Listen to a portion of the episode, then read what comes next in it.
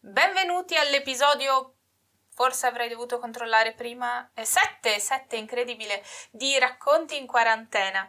Eh, mi spiace tantissimo aver dovuto rallentare il ritmo di pubblicazione del post così tanto, ma la gente ha deciso che non mi vuole lasciare quarantenare in santa pace e quindi sono sempre di corsa mm, tra eh, lavoro, eh, casa, eccetera. Mm, quindi direi che secondo me ci siamo meritati eh, tutti un racconto decisamente particolare oggi. È di un'autrice molto conosciuta nell'ambiente MM, un'autrice ibrida, pubblicata da Quiote Edizioni e anche in Self, eh, che mi ha lasciato un, un racconto davvero delizioso. È un MM, è esplicito, accattatevi le cuffie, io vi ho avvisato. Lei è Mary Durante, leggetevi tutti i suoi libri, dovete farlo assolutamente. E questo è, perché non ho guardato il titolo prima? Scambio culturale. Come al solito io sono Enis Elzi e questo è Racconti in quarantena. Scambio culturale, ovvero cronache di un fallimento annunciato di Mary Durante. Capitolo 1 dove gli antichi filosofi della sfiga avevano ragione, i diciannovenni alieni sembrano selvaggi del XX secolo e le colonne aeroportuali causano incidenti.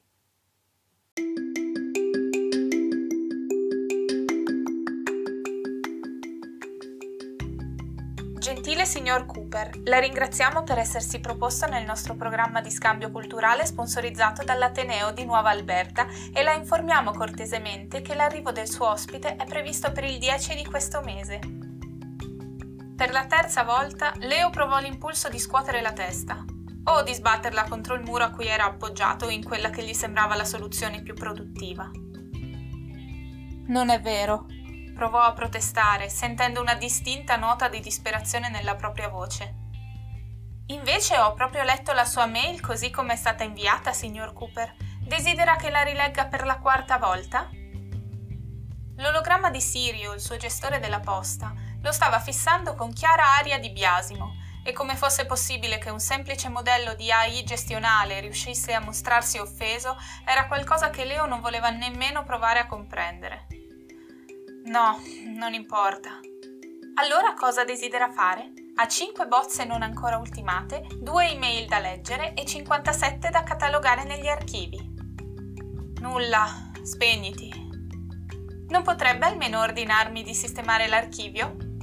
Gli chiese Sirio, il biasimo che nei contorni verdognoli dell'ologramma lasciava spazio a una sfumatura speranzosa. No, L'ultima volta che glielo aveva lasciato fare, si era ritrovato con la sottoscrizione alla newsletter dei suoi due più amati siti di videogame cancellata. Aveva dato la conferma di lettura alle email che non avrebbe mai e poi mai dovuto pensare di aprire. È cattiva educazione non leggere i messaggi di posta arrivati, era stata la replica sdegnata della sua AI, quando gli aveva chiesto che diavolo gli fosse saltato nei circuiti di assecondare i tentativi del suo ex di ristabilire un contatto con lui, e aveva perfino preparato spontaneamente una ventina di bozze di risposte. Sirio increspò le labbra al suo rifiuto, poi assunse un'aria di profonda sofferenza.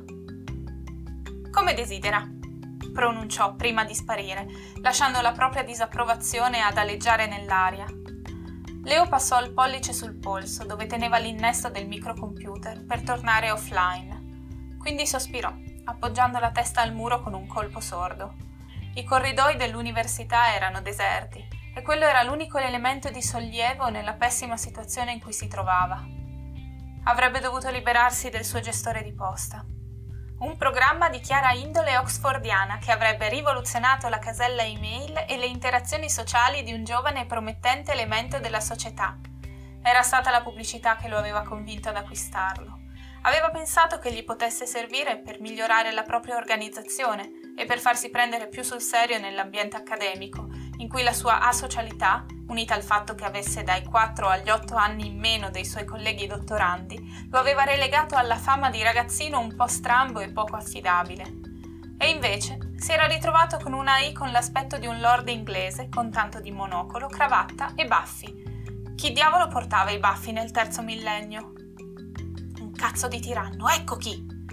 borbottò tenendo la voce bassa, perché anche dopo aver interrotto la connessione aveva il timore che Sirio stesse ascoltando, prendendo appunti per una predica futura. E quello non era nemmeno il suo problema più grande, perché ne era stato solo il portavoce. C'era una catastrofe in attesa di abbattersi su di lui nel giro di cinque giorni, se quella maledetta email aveva detto il vero, e la noia di un presente non particolarmente brillante si era incupita all'improvviso in un tunnel carico di disperazione. Qualche saggio dell'antichità aveva detto che la fortuna era cieca, mentre la sfiga ci vedeva benissimo. Leo aveva l'assoluta convinzione che, oltre a vederci benissimo, la sfiga fosse improntata a relazioni monogame esclusive ai limiti dello stalking, nella fattispecie con lui. Non può arrivare davvero nel periodo natalizio, no? chiese al corridoio deserto. Io non saprei, mi occupo solo delle pulizie. Quasi fece un salto a quella voce metallica che proveniva da qualche parte alla sua destra. Era stato così assorto nei propri tristi pensieri che non aveva nemmeno sentito avvicinarsi Hank 02 con tanto di carrellino per le pulizie. Non dicevo a te, borbottò, ringraziando il fatto che nei robot per la manutenzione non ci fosse una I abbastanza avanzata da mostrare il biasimo dei vari modelli di Sirio. Ma se c'era Hank, significava solo che l'ora di andare a pranzo era già passata. Non che avesse davvero fame, e di certo non c'era nessuno ad aspettarlo per mangiare qualcosa in compagnia, ma affrontare un pomeriggio di studio a stomaco vuoto sarebbe stato inutile masochismo. Si staccò dal muro con un certo senso di rimpianto, infilò le mani in tasca e cominciò a camminare verso l'uscita del giardino interno. Mentre controllava con la coda dell'occhio che il sistema di levitazione del suo zaino non si imbizzarrisse e invece lo seguisse senza problemi, si diresse verso la panchina di cui ormai aveva reclamato il possesso dall'inizio dei corsi. Era comoda, non tanto lunga da permettere a più di un paio di persone di sedervisi, e si trovava in una posizione appartata che gli avrebbe consentito di mantenere la sua bolla di solitudine. Anche in quell'occasione la trovò libera, così ci si lasciò ricadere di peso. Era proprio lì che tutto era cominciato, in effetti. Quella calda mattinata di quasi sei mesi prima, quando Sirio, con il pacato entusiasmo che riservava per le comunicazioni del rettore, gli aveva letto la proposta di ospitare uno studente del Sistema Solare Arcadia per il rafforzamento dell'alleanza siglata nel 2021. All'epoca gli era sembrata un'idea geniale, un modo per ottenere dei crediti extra, perché bastava offrirsi volontari per vederseli riconosciuti non aveva pensato che avrebbero davvero selezionato lui. E invece, ecco che quel giorno era arrivata la mail capace di segnare inesorabilmente il suo destino. Non solo gli sarebbe piombato a casa uno studente più o meno alieno, proveniente da Alderan V, non solo si sarebbe trattato di un ragazzo, e Leo era più bravo a interagire con i piranha domestici che con un essere di sesso maschile vicino alla sua età, ma sarebbe arrivato nel mese che più gli risultava difficile. A dicembre, quando le feste natalizie lo avrebbero costretto a tornare a casa dalla nonna e da Zianella, a subire il loro soffocante e a volte letale affetto per un'intera giornata. Solo che questa volta sarebbe stato costretto a portare un ospite. Sospirò ancora, quindi si tolse di tasca la barretta multiproteica che sarebbe stata il suo pranzo e ne addentò un boccone alla ricerca di uno spiraglio di luce per il futuro. Solo un mese, ricordò a se stesso magari non sarebbe andata così male. Cinque giorni più tardi, il suo stato d'animo gli suggeriva che sarebbe andata malissimo. Aveva trascorso quel periodo d'attesa prestando un'attenzione pressoché nulla ai corsi, cercando invece di informarsi il più possibile sugli alderaniani. Sembrava che discendessero da un'antica colonia di terrestri, particolare e rassicurante, e capace di tranquillizzare i suoi incubi di su un enorme alieno d'aspetto insettoide che si nutriva di carne umana. Ma sembrava anche che l'atmosfera carica di radiazioni del loro pianeta avesse accelerato l'evoluzione e che quindi manifestassero dei tratti alieni e un'aggressività fuori dal comune. Con quell'ultima informazione i suoi sogni erano virati dal leocidio a scopi alimentari verso il leocidio per puro desiderio di sangue e violenza In più, c'era stata una notte in cui il suo subconscio aveva creato immagini di tutt'altro genere, in cui l'alderaniano, con le fattezze del suo attore preferito e un'imbarazzante propensione alle dichiarazioni d'amore eterno espresse in tenuta adamitica, gli faceva vivere un torrido weekend all'insegna della passione, dopo aver conquistato la terra e averla posta sotto il loro dominio congiunto. Era stato il momento in cui si era reso conto di quanto triste fosse la propria vita sessuale. Quale nuovo livello di pateticità si poteva riscontrare in un 24enne, la cui seconda e ultima relazione era naufragata quasi un anno prima e che al momento era tanto in astidenza da aver avuto una parvenza di sogno erotico solo perché aveva scoperto che lo studente di cui si sarebbe dovuto occupare era un maschio? Affondò il viso nelle proprie braccia, facendo girare su se stesso l'ologramma delle ultime ricerche, fino a quando non divenne una scia confusa. Non può essere così terribile, no? Vedere il lato positivo nelle situazioni più cupe è segno di forza d'animo, sentenziò Sirio dall'angolo della scrivania su cui era seduto. Leo girò la testa, così da rimanere appoggiato solo con la guancia sinistra. La disperazione di quelle ultime ore lo aveva logorato al punto che si era ritrovato ad anelare una voce amica qualsiasi, o in mancanza di essa persino la parlata oxfordiana della sua IA. In fondo è solo un mese e dalle informazioni che mi hanno fornito sembra che sia molto giovane. Non è neppure ventenne. Quanto può essere aggressivo un ragazzino con quattro anni in meno di me?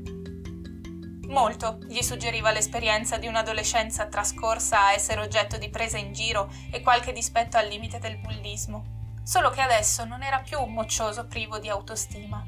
Si raddrizzò di scatto, assottigliando le labbra in una linea decisa. Era un dottorando nell'università più prestigiosa del continente, intenzionato a proseguire una carriera di tutto successo nell'astrofisica quantistica, che che ne dicessero i suoi colleghi. Non avrebbe permesso a quell'imprevisto di congelarlo nella disperazione. Magari sarà una persona piacevole, silenziosa e accomodante, e se anche non lo fosse potremmo sempre ignorarci, non sarà la fine del mondo.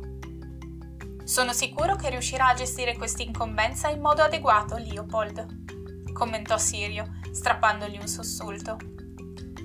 Ti ho già detto fin dalla prima programmazione che il mio nome è Leo. Nessuno lo chiamava per nome completo, a parte i suoi genitori, e quelli erano un'occorrenza fortunatamente rara.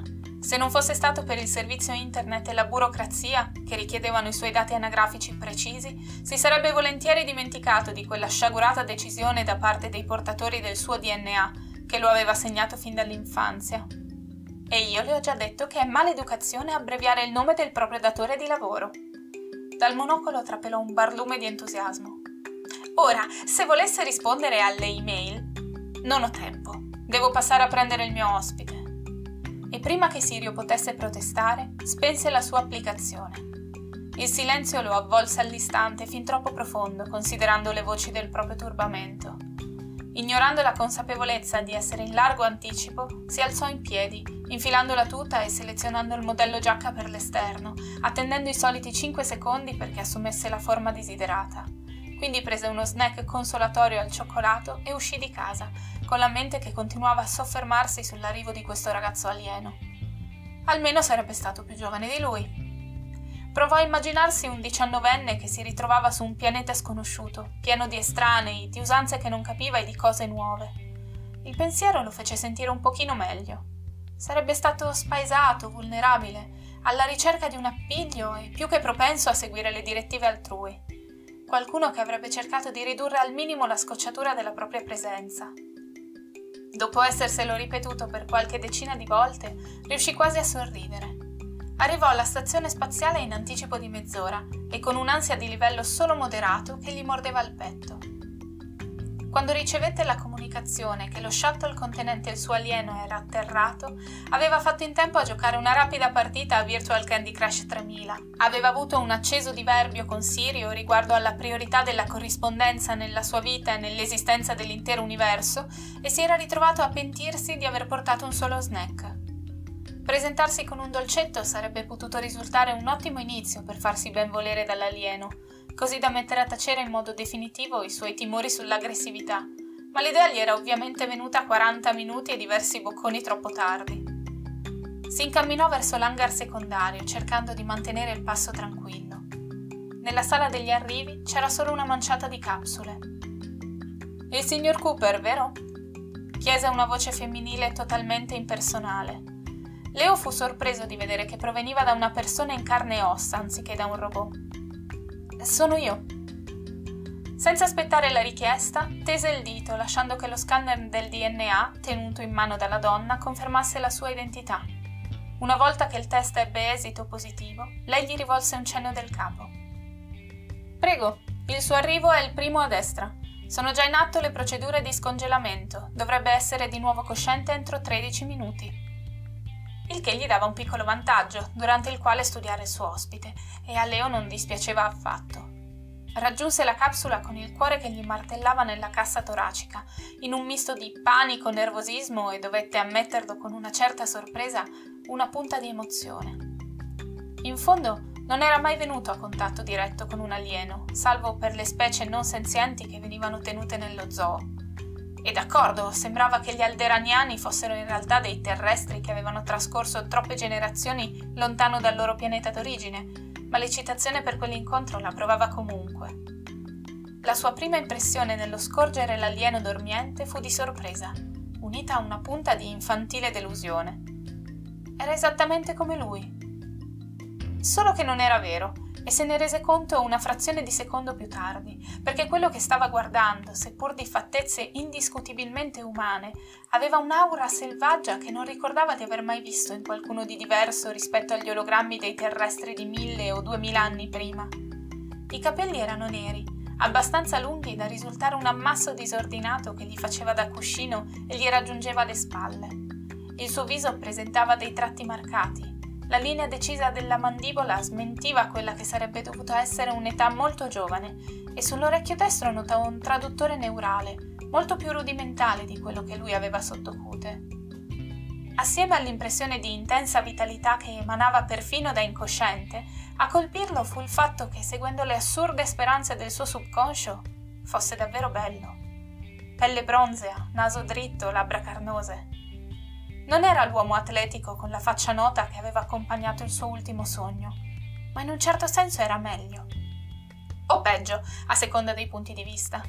Il fisico alto e imponente non sembrava affatto appartenere a un diciannovenne, e nemmeno a uno studioso, considerando come potesse intravedere muscoli ben delineati sotto il tessuto che si tendeva sul suo petto e sulle sue braccia, avvolgendogli il torace fino alla vita stretta, per poi rivelare in modo fin troppo delineato parti di lui che Leo distolse lo sguardo a forza, cercando di controllare il calore rovente che minacciava di invadergli le guance. Era normale che la tuta criogenica fosse così attillata?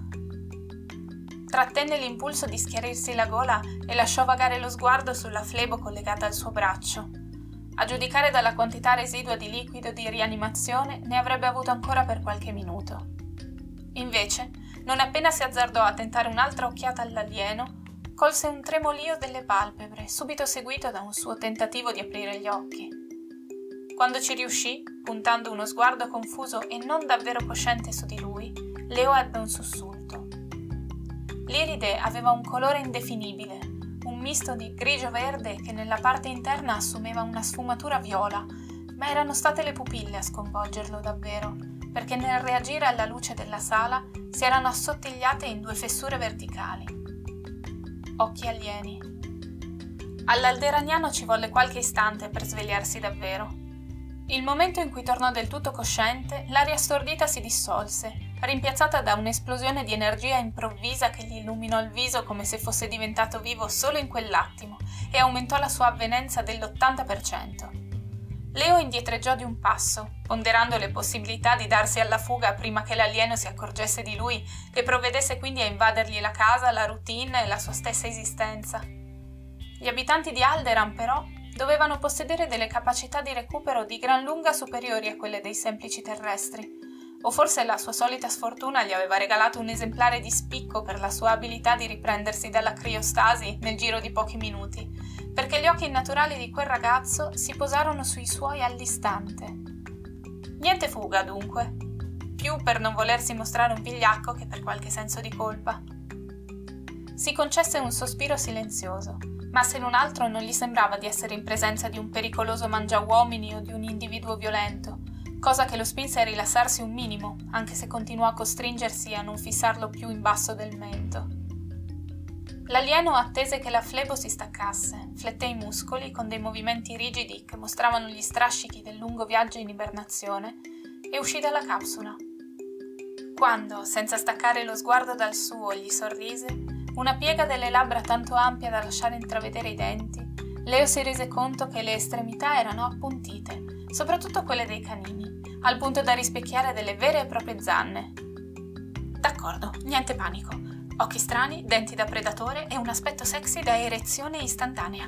È una cosa a cui puoi sopravvivere.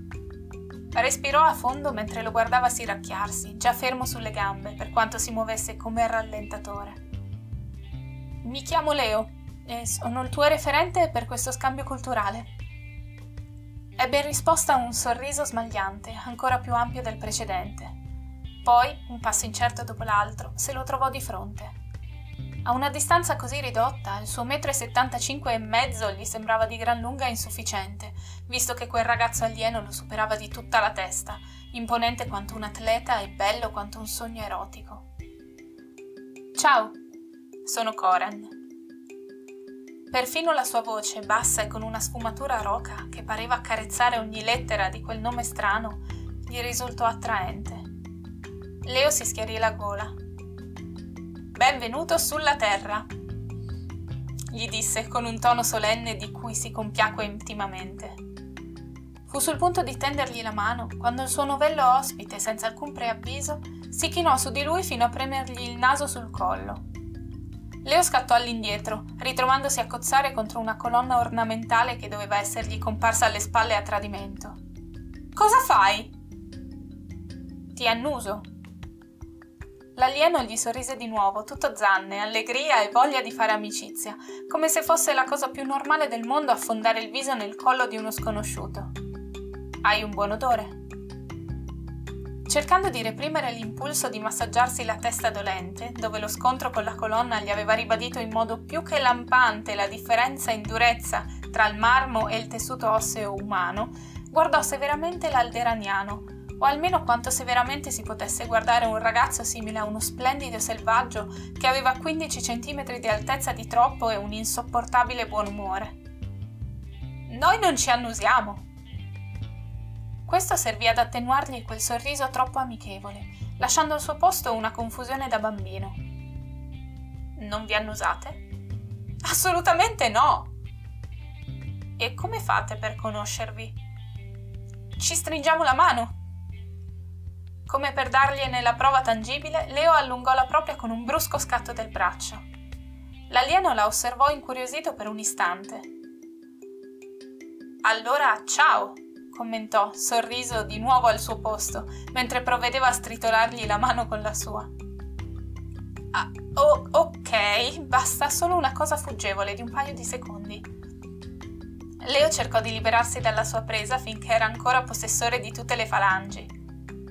Per fortuna l'alderaniano lo lasciò andare subito, mettendosi a fissarlo invece con aria di emozionata aspettativa, come se lui avesse tutte le risposte del mondo. C'era la fiducia incondizionata di un cucciolo alle prese con il suo padrone o con il suo amico umano più saggio, in quello sguardo, e lui si ritrovò a lottare contro il calore che minacciava di risalirgli lungo il collo e le guance, nella malvagia intenzione di rendere ancora più evidenti quelle odiose lentiggini che gli costellavano la pelle. Fatto che il ragazzo davanti ai suoi occhi fosse anche estremamente attraente non migliorava le cose. Allora, cominciò mentre si massaggiava la mano. Aggrottò la fronte nel vederlo fare lo stesso, perché non credeva di aver stretto così forte. Poi gli venne il dubbio che l'alieno lo considerasse parte integrante della presentazione, così si costrinse a smettere all'istante. Sì? Ho pensato che sarebbe meglio se adesso ti portassi subito a casa da me, così puoi rilassarti, riprenderti dal viaggio e cominciare a sistemare le tue cose. E rimanermi il più lontano possibile, così potrò fingere di non dover condividere l'appartamento con un sexy diciannovenne dai tratti felini e dalle tenaglie travestite da dita. L'alieno annui. Sono curioso di vedere dove vivi. Le sue labbra si schiusero di nuovo fino a rivelare un baluginio di zanne. Grazie per aver accettato di ospitarmi. Era un tono tanto gentile, pur con i denti troppo appuntiti e quella sfumatura roca capace di riverberargli in un brivido nella colonna vertebrale. E Leo sentì le prime avvisaglie dei sensi di colpa punzecchiargli la nuca. Ma di nulla, figurati. È un'opportunità per conoscere nuove culture. Mi è sembrata fin da subito un'esperienza interessante, capace di arricchirmi spiritualmente. E al tempo stesso, in questo modo posso aiutare la Terra a rafforzare il suo legame con Alderan. Si fa tutto per piccoli passi, ma ognuno è importante. Un piccolo passo per un abitante della Terra, un grande passo per l'asse terrestre alderaniano. Si interruppe per riprendere fiato, costringendosi a smettere di ripetere gli slogan che lo avevano convinto quasi quanto i crediti scolastici a offrirsi per quell'impresa infausta. Di nuovo si schiarì la gola, rifuggendo lo sguardo dell'alieno, che pareva accogliere ogni sua parola come una perla di saggezza assoluta um, I tuoi bagagli ci verranno recapitati all'uscita. Te la senti di partire? Non gli sembrava che il viaggio gli avesse lasciato qualche strascico preoccupante e prima se ne fossero andati dalla stazione spaziale, prima Leo avrebbe potuto valutare quanto quell'arrivo avrebbe stravolto la sua normalità. Sì, ma dovrei andare in bagno. Gli indicò una porta a una decina di metri di distanza. È lì a destra, si sentì in dovere di accompagnarlo per qualche passo, mentre si rimproverava per non averci pensato prima. Quel ragazzo era stato immerso nel sonno criogenico per chissà quanti giorni. Che avesse simili esigenze sarebbe dovuto risultargli ovvio. Così come avrebbe dovuto davvero portargli del cibo e qualcosa da bere. Sperava solo che gli piacesse la pizza, visto che a casa non aveva nulla e quella era la sua risorsa principale quando non aveva voglia di fare la spesa, soprattutto dal felice giorno dell'invenzione delle consegne istantanee. Questo ammesso che il suo ospite mangiasse del cibo terrestre. Dei non sapeva nemmeno se le sue modalità di nutrimento rispecchiassero quelle terrestri, o se avesse delle allergie o intolleranze. In effetti, per quanto la sua richiesta dovesse rassicurarlo al riguardo, non era neanche tanto sicuro se andasse di corpo normalmente. Un subitaneo terrore gli invase lo stomaco. Sai come si usano i bagni terrestri, vero? gli chiese, fermandosi di botto. Coren si girò a fissarlo con l'onnipresente sorriso, senza nemmeno una punta di preoccupazione. Penso di poterlo intuire nel caso. Lo rassicurò con un ottimismo a cui Leo si aggrappò con ardore prima di riprendere a camminare. Non era più incerto nei suoi passi, al contrario, Adesso che si stava liberando degli effetti dell'ibernazione, i suoi movimenti avevano acquistato una scioltezza nuova. Sembrava avanzare scivolando sul pavimento come se non avesse peso, con il passo elegante e seducente di un grosso felino. Leo deglutì a vuoto, mentre lo guardava sparire nel bagno, gli occhi fissi su una parte di lui che la tuta criogenica non faceva nulla per occultare. Le cose andavano proprio male. Sembra un giovanotto simpatico, commentò Sirio, sbucando dal taschino della sua giacca, con in mano l'ologramma di una tazza di tè. Leo sospirò, senza nemmeno il desiderio di protestare contro quell'ovvia violazione dei protocolli di utilizzo. Sarebbe stato un disastro.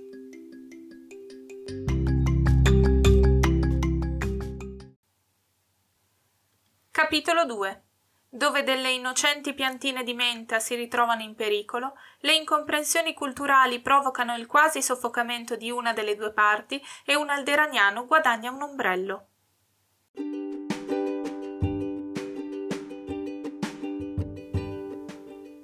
Arrivarono a casa dopo quasi un'ora di viaggio, visto che l'alderaniano sembrava doversi fermare per ogni minima cosa. Leo poteva capire la sua curiosità nel trovarsi su un pianeta sconosciuto, ma a giudicare dal suo entusiasmo e dalla totale mancanza di controllo nel mostrarlo, gli sembrava di avere a che fare con un bambino.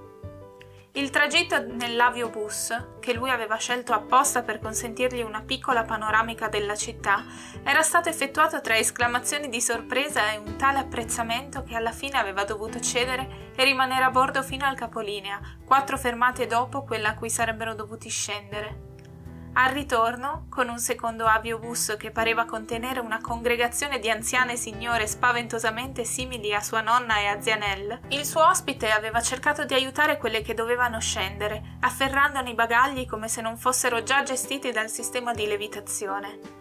C'era stato un violento scontro con la I che si occupava del trasporto. Sirio era comparso solo per pronunciare un annoiato disdicevole verso il suo povero collega e alla fine quel ragazzo aveva ottenuto una fiera vittoria ed era sceso sotto i led attoniti del robot autista, tenendo tra le braccia una mezza dozzina di valigie, pacchi e sacchetti.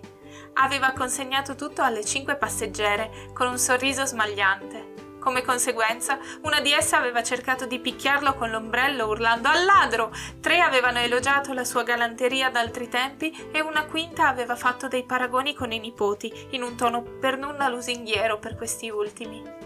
L'alderaniano, lungi dall'aver capito i propri errori, era tornato a bordo con l'aria soddisfatta di chi aveva fatto il proprio dovere e un ombrello tutto storto che la vecchina con l'aspirazione da schermidora gli aveva lasciato in mano, rimasta scioccata per averlo visto incassare i suoi attacchi con il braccio senza fare una piega, anzi con un affabile sorriso che aveva messo in mostra tutte le zanne.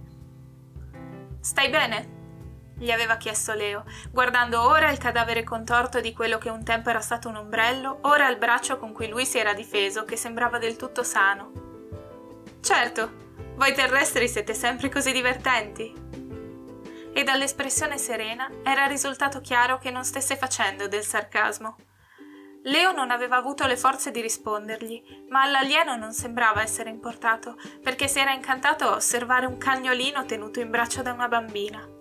Lui era intervenuto solo perché aveva avuto paura di scoprire la reazione di quell'ignara anima candida, se si fosse resa conto che il ragazzo atletico e solare con gli occhi puntati sul suo animaletto domestico aveva le zanne. Alla fine, Leo era giunto a casa del tutto esausto.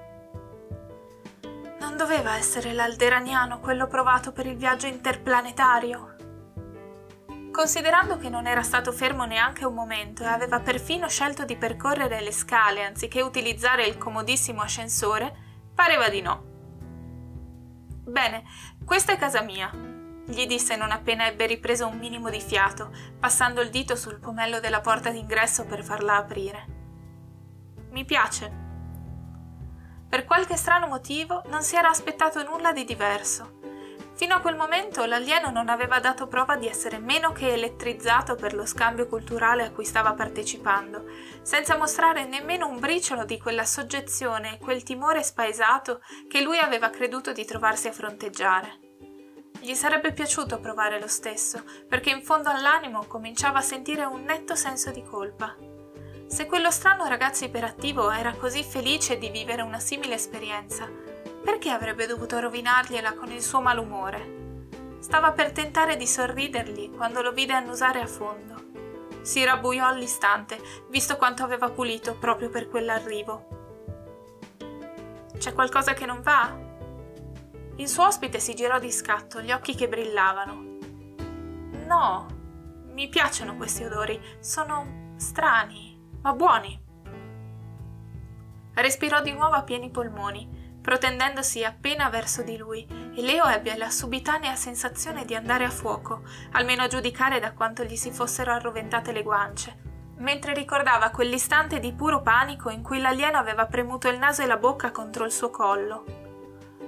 Trattenne a stento l'impulso di saltare all'indietro, memore del pernocolo di dimensioni ragguardevoli che gli si era formato sulla nuca quando aveva impattato contro la colonna. Sono contento che la mia casa ti piaccia, commentò prima di ritrarsi con un movimento che sperava fosse del tutto naturale. Ti mostro un po' in giro, d'accordo? D'accordo.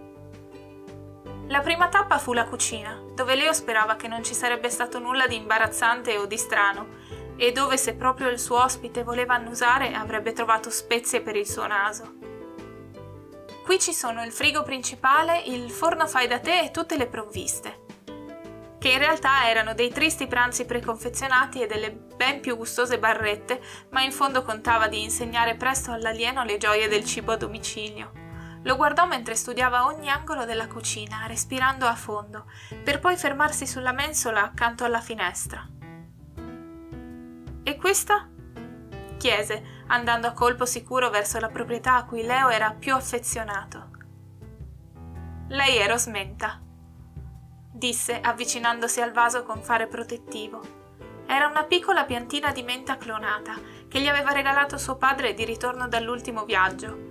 Sì, aveva un nome, perché dopo aver assassinato involontariamente due orchidee e un basilico, era fiero di essere riuscito a mantenere viva la sua menta da ormai un anno. Tutta l'attenzione dell'alieno parve catalizzarsi proprio su di lei. Si chinò ad annusarla per dei lunghi secondi, poi si tirò indietro di scatto e starnutì. Suo malgrado, a Leo venne la tentazione di ridere. Se lo impedì, un po' per mantenere la propria dignità e un po' perché non era del tutto rassicurato della sua vicinanza con Rosmenta. Ecco, per quanto riguarda la cucina è tutto. Ti mostro il salotto, gli disse, cominciando a incamminarsi verso la porta. Quando si girò, tuttavia, vide che l'alderaniano era ancora concentrato sulla piantina. Peggio, la stava stuzzicando con un dito. Lo raggiunse in preda allo sdegno più profondo. Non si picchietta, Rosmenta! L'alderaniano si ritrasse. Ma a lei piace, borbottò in tono di vaga scusante. È una pianta, non le piace essere toccata. Alle mie piante domestiche invece sì, le solletico e loro ridono. Lei non è una pianta del tuo pianeta. Poi, perché stava cominciando a sentirsi infantile a discutere di cosa piacesse o non piacesse alla flora dei reciproci pianeti, represse la propria curiosità. In che senso ridono? E riprese a fare il tour della casa, questa volta controllando con la coda dell'occhio che l'alieno lo seguisse. Per fortuna sembrava che, seppur con una certa riluttanza, lui si fosse rassegnato ad abbandonare le proprie intenzioni tormentatrici nei confronti di Rosmenta e uscì dalla cucina. Un po' più rilassato, Leo lo condusse nell'area più ampia del suo appartamento. Questo è il salotto. Più tardi, se vuoi, ti mostro come funziona lo schermo per le notizie e la realtà virtuale. Sperando molto più tardi, magari domani. Lo guidò poi fino alla prima porta del corridoio, aprendola per mostrargli una stanza ordinata ma un po' vuota, con un letto, un armadio, una scrivania e un piccolo frigo. Questa è la tua camera. Il tuo bagno è quella porta a lato. Se hai bisogno di qualcosa, basta che tu me lo dica. Indietreggiò fino alla soglia, mentre l'alieno si guardava attorno con lo stesso incrollabile buon umore. La mia camera è in fondo al corridoio. E tu vai lì adesso? Immagino che vorrai farti un bagno e rilassarti un po' dopo il lungo viaggio ricevette uno dei sorrisi zannuti che ormai stavano cominciando a sorprenderlo solo in parte. Posso? Ricambiò il sorriso in modo quasi naturale. Puoi fare quello che vuoi, soprattutto se vuoi farlo da solo. La forzata interazione sociale con uno sconosciuto lo aveva prosciugato di ogni energia. Non era più abituato alla compagnia e ora che ci pensava L'ultima volta che aveva parlato tanto con una persona, e Sirio non contava di certo, doveva essere stato svariate settimane prima. Non c'era da stupirsi se un alieno iperattivo e aspirante molestatore di piante lo avesse sfiancato a tal punto. Per sua fortuna, l'alderaniano sembrò trovare interessante la sua proposta. Allora va bene, mi faccio un bagno. Perfetto, si costrinse a sorridergli di nuovo. La vasca saprà darti tutte le istruzioni. Allora ci vediamo dopo. E prima di lasciare che trovasse una scusa per trattenerlo, partì in ritirata verso la propria camera. Lì si gettò sul letto, con un sospiro di apprezzamento per il silenzio che lo avvolgeva come un caldo abbraccio di bentornato. Ebbe esattamente 16 minuti di splendida pace, prima che una soffice camminata si facesse strada nella sua solitudine. Si rassegnò a girarsi, spinto dal bisogno di cercare di mostrarsi ospitale, almeno per il primo giorno. C'è qualche problema con il ba...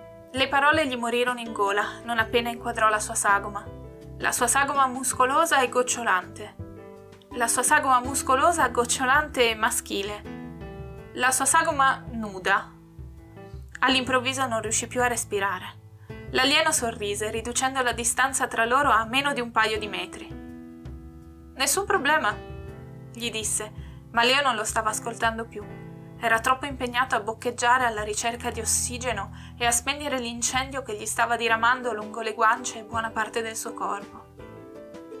Che cazzo ci fai qui nudo? L'alderaniano aggrottò la fronte, poi inclinò la testa, unica parte coperta dall'asciugamano, toccandosi il traduttore. Cazzo? A Leo costò uno sforzo immane trarre un respiro attraverso il misto di imbarazzo, sbalordimento e irritazione che gli stava occludendo la gola. E quel dannato alieno ancora non aveva fatto nemmeno l'accenno di coprirsi. Perché tu, nudo, in camera mia. La confusione sul viso del suo ospite si acuì. Non si può stare nudi in camera tua? Si allontanò di due passi fino a uscire nel corridoio, sempre con l'asciugamano sulla testa e sulle spalle, le mani sollevate per tamponarsi i capelli e l'uccello di dimensioni assai interessanti in bella vista. Che buffa usanza! Leo chiuse gli occhi, si passò una mano tremante sul viso rovente e contò mentalmente fino a dieci, poi fino a venti era arrivato a trenta quando si azzardò a sollevare di nuovo le palpebre, puntando lo sguardo verso la parete al di sopra della testa dell'alieno. Noi non stiamo nudi davanti alle altre persone. L'alieno gli scoccò lo stesso sguardo che il vicino lanciava a Zianel quando lei conversava con il frigo. No? No!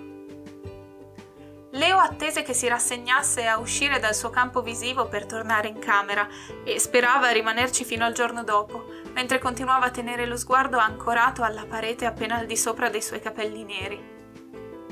Poi, non appena il suo ospite se ne andò nel corridoio, e lui non gli lanciò un'occhiata al sedere, non colse i muscoli che guizzavano sotto la pelle a ogni passo e soprattutto non si chiese come sarebbe stato avere quelle natiche toniche sotto le dita, tornò a stendersi con un sospiro, cercando di calmare il proprio cuore. Con un baluginio verde, l'ologramma di Sirio comparve seduto sulla mensola proprio sopra la sua testa. Allora, quando conterebbe di presentarmi? Mai. Lo sguardo di disapprovazione dell'IA quasi non venne rilevato dalla sua mente, ancora inceppata sul susseguirsi degli ultimi avvenimenti. Lo trovo oltremodo maleducato, Stava per rispondergli quando il passo felpato, che stava cominciando ad associare alla probabile evenienza di un infarto multiplo, gli fece tendere tutti i muscoli. Se non lo vedo non mi vede, suggerì il suo lato più infantile, ma ci impiegò una frazione di secondo per ammettere che si trattava di logica molto fallace. Non sono più nudo, commentò l'alderagnano come saluto. Lo spero bene, ribatté la voce severa dell'Ia. Leo emise un gemito, chiedendosi se fosse possibile soffocarsi da solo con un cuscino, in caso ci avesse affondato il viso con sufficiente convinzione. Sei un ologramma? E per Leo c'era un entusiasmo del tutto inappropriato nella domanda del suo ospite, considerando a chi si stava rivolgendo. Mi chiamo Sirio, sono l'organizzatore qualificato della vita del signor Leopold Cooper. Io sono Coren di Alderan, studente dello scambio culturale e amico di Leo. Incantato. Alla fine Leo si rassegnò a girarsi, senza sapere quanto dovesse negare di ciò che era appena stato detto, ritrovandosi ad avere un altro scorcio di un fisico maschile in perfetta forma. Così va bene? Gli chiese l'alieno quando incrociò il suo sguardo, tutto sorriso zannuto, orgoglio e boxer attillati su un corpo altrimenti nudo. E quello fu come cominciò la loro convivenza.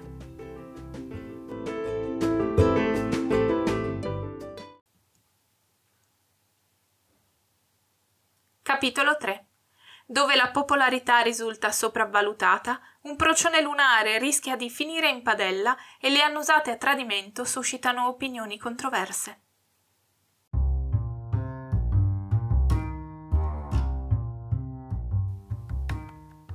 Dopo cinque giorni di convivenza, a Leo sembrava di aver adottato un cucciolo, uno strano ibrido tra un labrador e un umano. Cos'è questo? Un cestino della pattumiera autopulente. E cos'è questo? Un punto di atterraggio per jetpack. E questo? Un cucciolo desideroso di attenzioni che parlava la sua lingua e aveva l'assurda convinzione di dovergli rimanere attaccato dalle 12 alle 18 ore al giorno. Un fiore. Insomma, voi non ne avete su Alderan? Del tutto incurante della sua replica esasperata, Coren gli rivolse un sorriso. Fiore. E morde? Certo che no! Da noi sì. Bisogna stare attenti, soprattutto con i bambini, perché le loro canzoni li attirano se non li si tiene d'occhio. La mente di Leo si inceppò in un istante, andando a ripescare nella memoria un accenno a famigerate piante domestiche capaci di desiderare molestie e ridere. Canzoni? chiese, senza essere sicuro di voler conoscere la risposta. Coran diede un colpetto al fiore con il dito, prima di annuire, riportando l'attenzione su di lui. Alcune sono perfino intonate. Da ragazzi abbiamo fatto una prova di coraggio. Toccare lo stelo prima di rimetterci la mano. È divertente. Un mio amico una volta ci ha provato da ubriaco e ha perso due dita. A quel punto Leo aveva seri dubbi sul possedere la stessa concezione di divertimento del suo ospite, ma stava cominciando a capire come mai lui fosse così atletico e muscoloso. Tra piante abbastanza senzienti da risultare delle minacce, animali grossi come gli antichi elefanti terrestri ma con il triplo delle zampe, almeno secondo quello che era venuto a sapere la sera prima davanti a un documentario sulla fauna africana ormai estinta, e le pianure sciogli uomini, altra informazione saltata fuori di recente e di cui avrebbe fatto volentieri a meno, c'era da chiedersi se un semplice terrestre moderatamente sedentario sarebbe potuto sopravvivere su Alderan per più di 5 minuti. Probabilmente no, il che gli suggeriva di rifiutare in partenza l'offerta di Coren di andare a trovarlo sul suo pianeta una volta che lo scambio culturale fosse giunto al termine. Uno schiarirsi di gola con accento inglese e non sapeva come fosse possibile produrlo con quell'inflessione inconfondibile un po' snob, ma Sirio ne era capace, lo strappò a quei pensieri, rendendogli noto che erano ormai le 9 meno 20. La prossima volta prendiamo l'aviobus, siamo già in ritardo. Non gli importava di possibili scandali con vecchiette armate di ombrello, Percorrere quasi due chilometri a piedi di prima mattina, con Coren che lo fermava ogni pochi passi per chiedergli spiegazioni su ciò che vedeva, picchiettava o annusava, non era affatto il modo in cui desiderasse cominciare la giornata. L'alderagnano gli si affiancò, mettendosi a camminare di buona lena. Puoi sempre dire che è stata colpa mia. È colpa tua. Invece di rispondergli come avrebbe voluto, Leo sospirò. Quell'incrollabile buon umore rendeva Coren pressoché immune a occhiatacce, silenzi rancorosi e repliche seccate, che sembravano scivolargli addosso come se non ne comprendesse il significato. In più gli sarebbe parso di aggredire senza motivo uno spensierato cucciolo alieno di 90 kg. Non succederà nulla, basta che non diventi un'abitudine. Si limitò a commentare, mentre si sforzava di tenere il passo con lui. D'accordo. Non parlarono più, fino a quando non arrivarono all'Ateneo. Coren, fresco come una rosa, aveva già cominciato a fare ampi cenni verso i suoi compagni di dottorato, mentre Leo cercava di non sputare un polmone, farsi aria con la mano e al tempo stesso mimetizzarsi con l'ambiente, compito assai arduo per chi si trovava accanto il ragazzo più alto e rumoroso dell'intero edificio, se non dell'intera città. Quella era stata una delle primissime conseguenze di quello scambio culturale. Quando lo aveva portato con sé ai corsi la prima volta, si era reso subito conto che il suo ruolo di tappezzeria o dottorando troppo giovane che non veniva preso sul serio sarebbe stato destinato a mutare. In un attimo tutta l'attenzione si era focalizzata su Coren e quindi in seconda battuta su di lui. Quell'effetto si era protratto anche per i giorni successivi. Chi prima lo ignorava o conosceva a stento il suo nome Adesso lo salutava, gli dava una pacca sulla spalla, lo invitava perfino a sedersi al suo tavolo durante il pranzo. Lo faceva sentire popolare. Era praticamente l'inferno. Guardò quel gruppetto eterogeneo di uomini e donne che si avvicinavano per fare conversazione e trattenne a stento un sospiro. Sarebbe stata una mattinata molto lunga. A dieci giorni di convivenza, Leo cominciò a convincersi che sarebbe sopravvissuto. Non che questo significasse una situazione tutta rose e fiori. Gli incidenti di percorso arrivavano uno dopo l'altro ed erano totalmente imprevedibili. All'inizio della settimana, ad esempio, era uscito dal suo lungo bagno rilassante solo per scoprire di avere nell'appartamento un animaletto dall'aria familiare. Il responsabile della sua presenza, Koren, aveva annunciato con voce orgogliosa che gli avrebbe preparato la cena. Era stato a quel punto, notando il forno acceso e una casseruola in bella vista, che si era sentito sbiancare. È il procione lunare della signora Smith, non possiamo mangiarlo. Capisco. Se lo vuole mangiare lei? A Leo c'era voluta buona parte di un pomeriggio per scusarsi con la vicina e successivamente spiegare a Coren il concetto di animale domestico. Come Rosmenta, aveva concluso alla fine l'alderaniano in tono soddisfatto. Se quell'associazione avesse portato a punzecchiature contro il procione, Leo aveva deciso che non lo avrebbe voluto sapere. Oltre a quella tragedia sfiorata, c'erano stati solo dei momenti di tensione, non ultimo il fatto che si fosse davvero dovuto rassegnare a vedere infranta la sua tranquillità. Non aveva mai amato in modo particolare la compagnia, forse da bambino, quando ancora aveva sentito il bisogno di avere accanto i genitori, ma sua madre e suo padre non erano mai stati delle figure solide nella sua vita. Ricercatori spaziali dediti all'esplorazione dell'universo, spinti da una passione comune che non permetteva alcuna tregua, avevano presto abbandonato i loro ruoli nella sua vita, diventando delle figure distanti, molto meno concrete di sua nonna e di Zianella. E così, tra un'eclissi, un buco nero e un non vorrei perderti la collisione di inizio decennio, vero? Leo aveva imparato a sopportare la solitudine. Aveva imparato ad apprezzarla, a dire il vero. E questo intruso così rumoroso, sorridente e troppo solare stava già mettendo alla prova il suo livello di sopportazione. Al tempo stesso, Coren era così dannatamente adorabile che non poteva nemmeno portargli rancore o provare un fastidio duraturo nei suoi confronti. Per quanto a volte lo logorasse non avere più un minuto di silenzio, nemmeno nel proprio appartamento, aveva smesso di considerare la sua presenza una tortura, concedendosi lunghi bagni bollenti per rigenerarsi in totale relax. C'erano solo due grossi problemi che lo stavano facendo impazzire, a cui ancora non aveva trovato soluzione. Il primo era la nudità, o l'assenza di essa se voleva dar retta ai suoi ormoni, Coren non gli si era più presentato in camera totalmente nudo, ma sembrava ritenere i suoi boxer attillati una tenuta del tutto adeguata per aggirarsi per casa. Leo si era ritrovato a soffermarsi sul suo fisico più del dovuto, perché i suoi occhi traditori si puntavano istantaneamente su quei pettorali scolpiti, sugli addominali ben delineati, per poi scivolare ancora più in basso, dove il tessuto leggero non faceva nulla per nascondere delle dimensioni più che interessanti. Era un supplizio vedere un simile esemplare di sesso maschile mentre stava raggiungendo il decimo mese di astinenza assoluta. A una simile tentazione si aggiungeva la perseveranza con cui Coren cercava di annusarlo. A livello razionale, Leo capiva che si trattava di una diversità culturale e probabilmente anche biologica, considerando come l'alderaniano avesse i sensi molto più sviluppati dei suoi ma ogni volta che se lo ritrovava a un soffio dal collo non poteva impedirsi di sobbalzare e sgridarlo. Era arrivato a tollerare che annusasse a fondo da distante, per quanto già così gli desse l'impressione di doversi fare subito una doccia. Un'annusata a contatto, però, era fuori discussione. Glielo aveva spiegato in tono man mano più veemente, ma quegli episodi si ripetevano lo stesso. Spesso quando erano impegnati a guardare un film in realtà virtuale o quando erano seduti vicini a pranzo o a cena nei momenti in cui Coren era distratto e sembrava non accorgersi delle proprie azioni.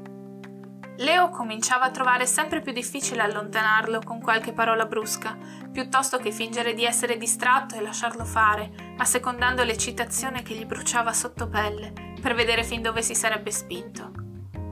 Il secondo grosso problema erano gli attentati a Rosmenta. L'innocente piantina esercitava su Coren un fascino magnetico. L'alderaniano la studiava, la annusava e cercava di toccarla ogni qualvolta credeva di non essere visto.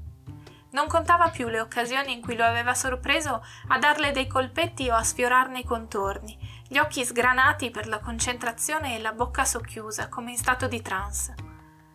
Leo era pronto a giurare che un giorno fosse sfuggito alla sua sorveglianza e ne avesse perfino mangiato una foglia, a giudicare dalla leggera traccia di menta del suo respiro. Era stato in procinto di accusarlo del misfatto, pronto a una sgridata coi fiocchi, ma poi si era reso conto che per averne la certezza gli si sarebbe dovuto avvicinare ancora di più, fino a trovarsi in una situazione pericolosa e non era sicuro di voler scoprire quanto si sarebbe imbarazzato a trovarsi a pochi centimetri da quelle che parevano le labbra più baciabili con cui si fosse mai trovato a stretto contatto. Alla fine aveva rinunciato, limitandosi a effettuare delle pattuglie a sorpresa vicino a Rosmenta quando Coren spariva o risultava stranamente silenzioso. Le molestie alla sua protetta erbacea si erano ridotte, anche se non erano sparite del tutto ma le labbra dell'alieno e quel lieve sentore di menta erano rimasti a tormentarlo per molte notti. Proprio le sue labbra furono la causa dell'ultimo di quegli incidenti. Stava insegnando a Coren come si giocava a Call of Death 55, il suo videogame preferito del momento, e dopo una serie di tentativi disastrosi il suo ospite era finalmente riuscito a effettuare la sua prima uccisione. Una volta usciti dalla realtà virtuale, gli parve del tutto normale dargli una pacca sulla spalla, preso dall'entusiasmo di quel traguardo. Ottimo lavoro, commentò con un sorriso. E prima di rendersi conto di cosa stesse succedendo, si ritrovò con le sue labbra tanto vicine da non poter più scorgere nient'altro, mentre Coren si protendeva verso di lui. Fu il panico a farlo scattare all'indietro, un terrore nato dalla parte di sé che avrebbe voluto annullare quella manciata di centimetri che li separava per congiungere la bocca con la sua, prima che l'alderagnano virasse verso il suo collo nel solito tentativo di annusata. Quante volte ti ho detto che non devi annusarmi? esclamò con il cuore che gli batteva all'impazzata nel petto. Coren si ritrasse a propria volta. Non ti stavo annusando, protestò con la stessa aria corrucciata di quando negava di essersi avvicinato a Rosmenta. Sì, come no, borbottò lui.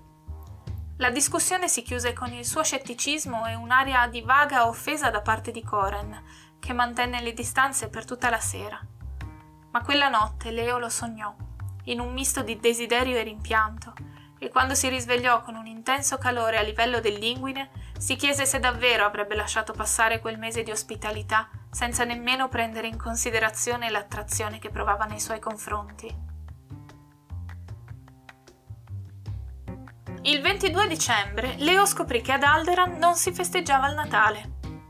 La conversazione era cominciata in modo tranquillo mentre lui aveva cercato un modo di accennare al cenone della vigilia a cui sembrava sarebbe stato costretto a partecipare anche quell'anno, pena la cancellazione dall'albero genealogico dei Cooper, eventualità sopportabile, la negazione di qualsiasi torta di crema e cioccolato presente, passata e futura, eventualità inaccettabile, e l'arrivo subitaneo di Zianel nel suo appartamento, eventualità agghiacciante.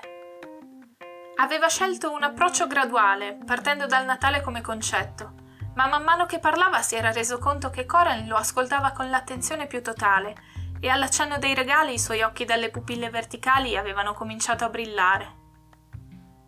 Davvero ci si scambia dei regali? Sì, gli rispose, ancora sorpreso della sua ignoranza in materia, ma solo con i familiari o gli amici stretti. Si affrettò ad aggiungere, perché dallo sguardo bramoso dell'alderaniano gli era venuto il timore che corresse fuori per comprare mezzo negozio e si mettesse a elargire doni di ampia varietà agli sconosciuti. Deve essere bellissimo. E con quello sguardo da bambino aveva ormai siglato l'inesorabile. Leo avrebbe dovuto comprargli un regalo. Non hai mai sentito parlare del Natale? gli chiese poi. Certo che ne ho sentito parlare, è solo che non è nelle nostre usanze. Noi non ci scambiamo i regali. E cosa fate allora? Coren scrollò le spalle. Nulla. Mangiamo assieme. Perfino con l'attitudine depressa che rivolgeva al mondo, Leo non poté evitare di dispiacersi per lui. Il Natale gli piaceva era il giorno in cui poteva davvero rilassarsi, cercando di sopravvivere alla digestione del cenone della vigilia e rimanendo in casa per tutta la giornata senza interazioni sociali o seccature. Solo lui, Rosmenta E perché no, anche Sirio, che non mancava mai di fargli gli auguri e di dargli la piccola quantità di calore similumano di cui aveva bisogno per non sentirsi abbandonato. Riceveva sempre una chiamata o un messaggio da parte dei suoi genitori, che era molto meglio di una loro visita, e trascorreva le ore a leggere, a giocare al nuovo videogame del momento e a sorseggiare tazza dopo tazza la cioccolata alla meringa. Capisco, il breve momento di malinconia che provò nei confronti di Coren venne poi accantonato quando colse l'occasione per intavolare il discorso che gli premeva davvero. Ecco, a proposito di mangiare assieme, la vigilia di Natale dovrò andare da mia nonna. Lo faccio sempre, sto con lei e con mia zia, che in realtà sarebbe sua cognata, e così temo che sarò via per qualche ora. Due, tre al massimo. Anche perché oltre le tre ore probabilmente non sarebbe sopravvissuto. E poi torno. Il luccicore entusiasta negli occhi di Coran si spense subito. Vai da solo? Vuoi venire?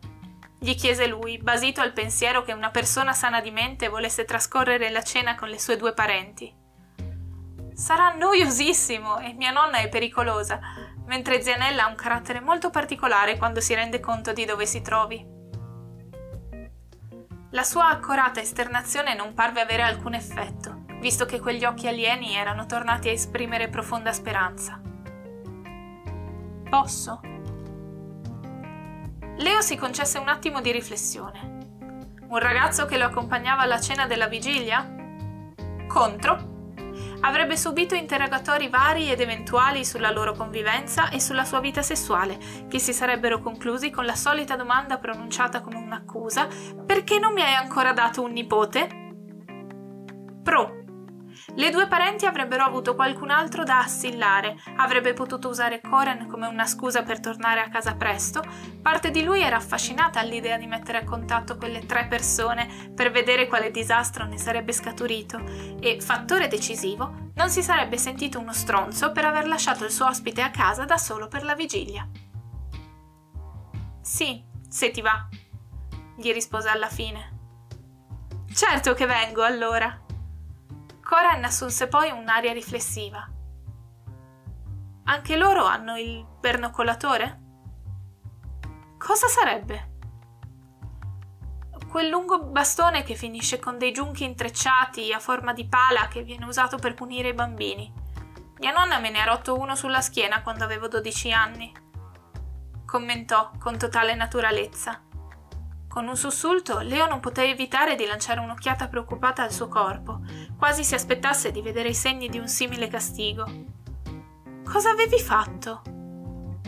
Le avevo rubato la torta. Le labbra di Coren si allargarono in un sorriso diverso dal solito, con una punta di malizia che riempì Leo di pensieri poco casti nell'arco di un battito di ciglia. Lo farei di nuovo, tanto adesso sono più veloce Decisamente c'era un motivo se l'alderagnano aveva un fisico perfetto. Di questo non devi preoccuparti. La nonna e Zianella non sono violente, sono solo strane. Andremo lì, mangeremo, assaggerai la torta più buona che tu possa provare in questa nazione e poi torneremo a casa. Va bene? Benissimo.